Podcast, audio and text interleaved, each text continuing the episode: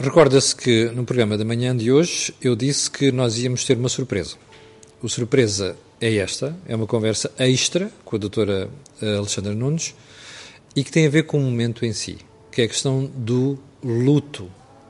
Uma das coisas que mais me faz impressão como pessoa é perceber que às vezes a ordem natural das coisas se inverte, que é um pai ou uma mãe não morrerem primeiro que um filho.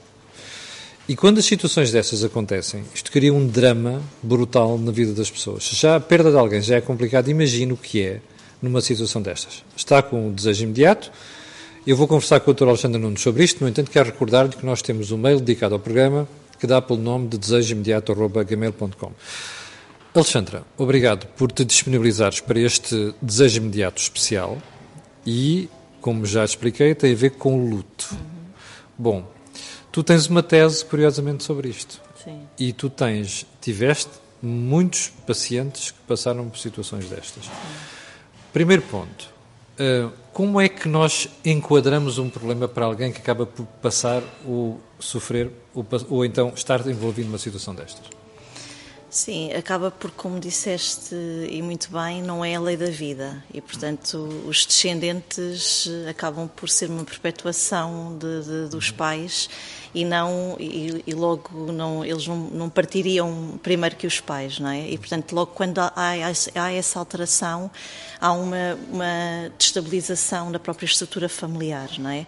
Agora, é óbvio que uh, agrava ainda muito mais quando são situações uh, de rápido acontecimento e inesperados. Ou seja, não é? a pessoa não estava não está, à espera Exatamente, sim. Um acidente, um azar qualquer, seja o que for, e a, pessoa, e a, a partida é muito rápida, a pessoa não teve tempo claro, para se preparar. Exatamente, sim. O que, o que faz alguma diferença, embora seja sempre uma perda, haver alguma questão a nível de saúde. Não é? E eu também tive, eh, acompanhei pais que, onde os filhos estavam doentes e quer queiramos, quer não, o próprio feedback que lhes é transmitido faz com que haja uma maior consciência da própria realidade, ou seja, a perda pode estar iminente. Pois, porque eles percebem que a pessoa está condenada, é Sim, tudo uma questão de tempo, tempo não é? Exatamente. Agora, já percebeu, nós estamos a tratar este tema por aquilo que percebi que foram as reações das pessoas a um post que eu fiz no fim de semana e que teve, como, teve a ver com a morte da Sara Carreiro.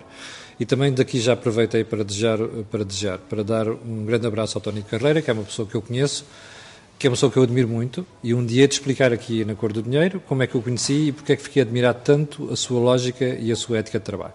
Mas voltemos ao assunto.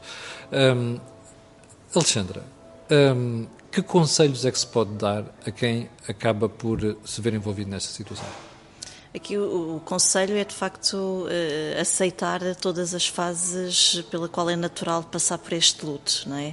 A, a, negociação, a, a, a, negação, não é? Isto não está a acontecer, não pode, isto não, não podia ter acontecido, a raiva, a ira uh, uh, por aquilo estar a acontecer, o estado depressivo, no fundo há aqui uma, uma, uma maior tomada de consciência e toda a, tristeza que está subjacente a isso, não é?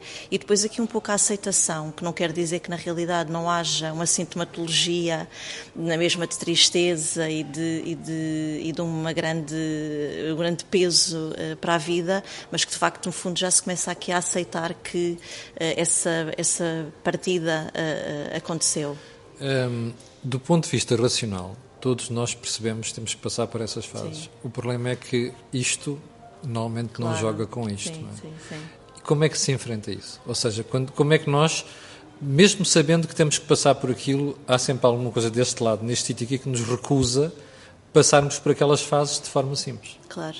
Sim, no fundo, uh, o facto desse acontecimento ter acontecido, muitas vezes as pessoas acabam por uh, se colocarem em causa no que é que poderiam ter feito de diferente em relação a, a esses acontecimentos. É? Se eu não lhe tivesse dado a carta, Sim. se eu não lhe tivesse deixado sair, se claro. eu não tivesse deixado passar o fim de semana fora, é Sim. é sempre o se, se, se, claro, se. Claro. O problema é que a vida não é feita de se. Exatamente, e que todas as perdas acaba por, na realidade, ter esse subjacente, mas que nós não conseguimos controlar. Uh, muitas vezes achamos que que se fizéssemos dessa maneira as coisas seriam diferentes, até, mas... mas... E há uma coisa importante, é perceber que quando nós dizemos se, esse se até podia ter sido pior, é? ou acabar no mesmo sim, resultado. Sim, é? sim, sim, e que no fundo acaba por ser uma situação ainda muito mais penalizadora para a pessoa que já está sob o efeito da perda acabar por ainda acrescer a ela própria essa culpabilização e, portanto, acaba-se por ter aqui um, um, duplo problema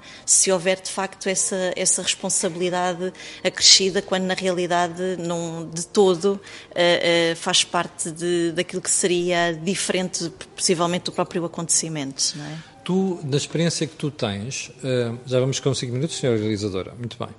Eh, na experiência que tu tens, quanto tempo é que as pessoas, em regra, levam para passar por estas fases todas? Ou, ou, não se pode dar uma receita certa porque isto é um caso, cada caso é um caso? Sim, aqui o que é importante poder eh, salientar e respondendo à tua questão tem a ver aqui com o chamado luto eh, normal, entre aspas, e um luto complicado. Ou seja, tudo o que seja para além de um ano nós podemos estar de facto aqui sobre um luto uh, patológico, um luto complicado. Uhum. Uh, porquê? Porque no fundo as, todas a, a, as sintomatologias ligadas, ligadas ao luto, não é? A tristeza profunda, uh, por vezes uma, um, um manter vivo o, o, morto, não é? O, o, Toda a dinâmica. O environment, como sim, é que se diz? O, ambiente em que a pessoa vivia, sim, o quarto, sim, o guarda-vestidos, a roupa, sim, isso. Sim. Oh, Alexandra, vamos ser claros porque quem nos está a ver deve, uh, provavelmente há pessoas que estão a passar por isto. Isso é muito negativo, não é? Manter o, ambiente como se a pessoa ainda fosse viva. Sim, aqui depende, uh, é negativo, mas aqui depende de facto daquilo que também a pessoa recebe desse tipo de ações. No fundo, por vezes a pessoa acaba por criar, e no tempo devido, no tal normal, pode ser de facto algo uh, importante ser feito para a pessoa.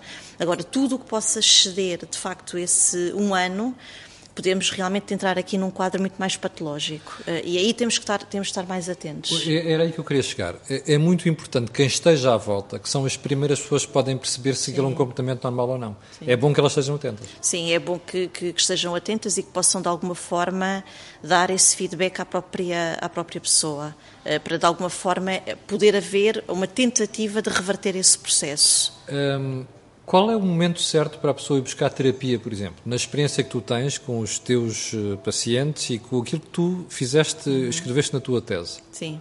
Aqui eh, o que é importante também eh, salientar é que por vezes acabam por, ou grande parte das vezes existe de facto aqui um stress pós-traumático, ou seja, da forma com que se recebeu a notícia, uh, uh, uh, e isso leva a que, na realidade, em termos do tal sistema límbico, nós já falámos aqui várias vezes, né, a nível da amígdala, nomeadamente que é, é um sistema onde estão as emoções, toda a situação, ou seja, todo. Um, a informação que lhe foi dada naquele momento sobre a notícia fica de facto ou pode ficar congelada a, a nível do sistema límbico, o que, o que leva sempre, é?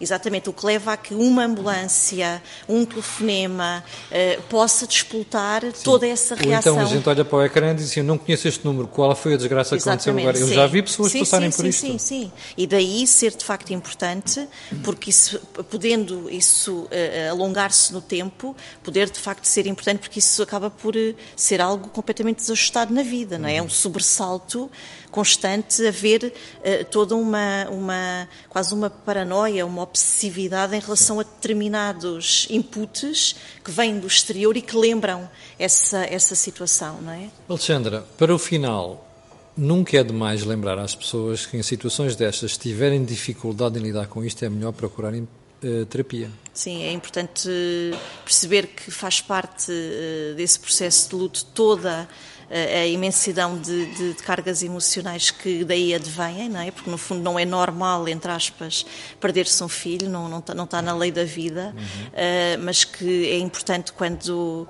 acaba por haver também o arrastar, porque nós temos de ter aqui em conta que muitas vezes existem outros filhos e é, é preciso tratar deles. E é, é preciso tratar deles. E, e, por, e, por vezes, um, sem querer, como é óbvio, há uma incapacidade de conseguir depois tomar conta desse, desses outros filhos. Também já vi casos desses, Pronto. dramáticos. Uh, e é importante, de facto, a pessoa conseguir uh, alavancar um pouco, procurando realmente ajuda. ajuda, se necessário, para que, na realidade, essa situação acabe por trazer o menos sofrimento possível.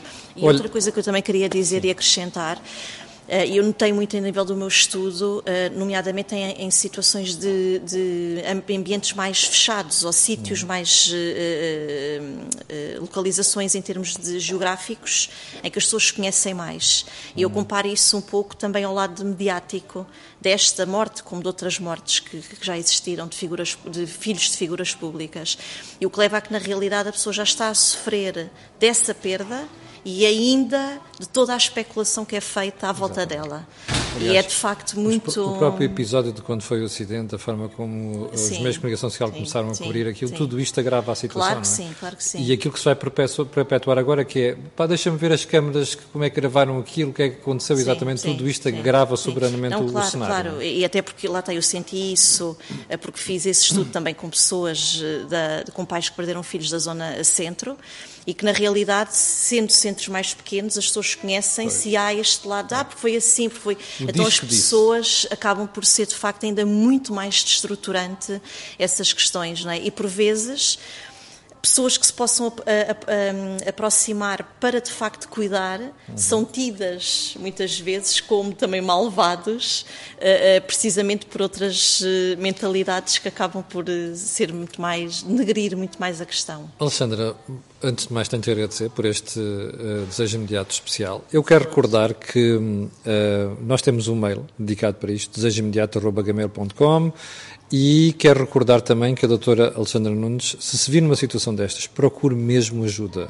E nem que seja ajuda online, que a doutora Alexandra Nunes, ela não passou procuração para dizer isto, mas ela também dá consultas online. Sim. Alexandra, voltaremos daqui a, a, praticamente uma semana e meia. Sim, uh, voltaremos e só aqui para acrescentar, uh, que eu acho que é importante, uh, nós já falámos aqui também noutros programas a nível da psicoterapia da MDR, que é que nós falámos a nível do sistema límbico, precisamente porque é uma psicoterapia que vai uh, baixar e minimizar em grande escala, e foi precisamente a minha tese nesse sentido, uh, em que havia um, um, tempo zero e um tempo um, em que se media toda a carga de ansiedade e de stress e de própria depressão que os pais estavam e um tempo depois, um segundo tempo de, após a intervenção uh, de seis meses desta psicoterapia. E de facto o que se verificou foi um baixar o sentido de culpabilização, de facto uhum. deixou de existir porque houve aqui uma crença positiva que veio e no fundo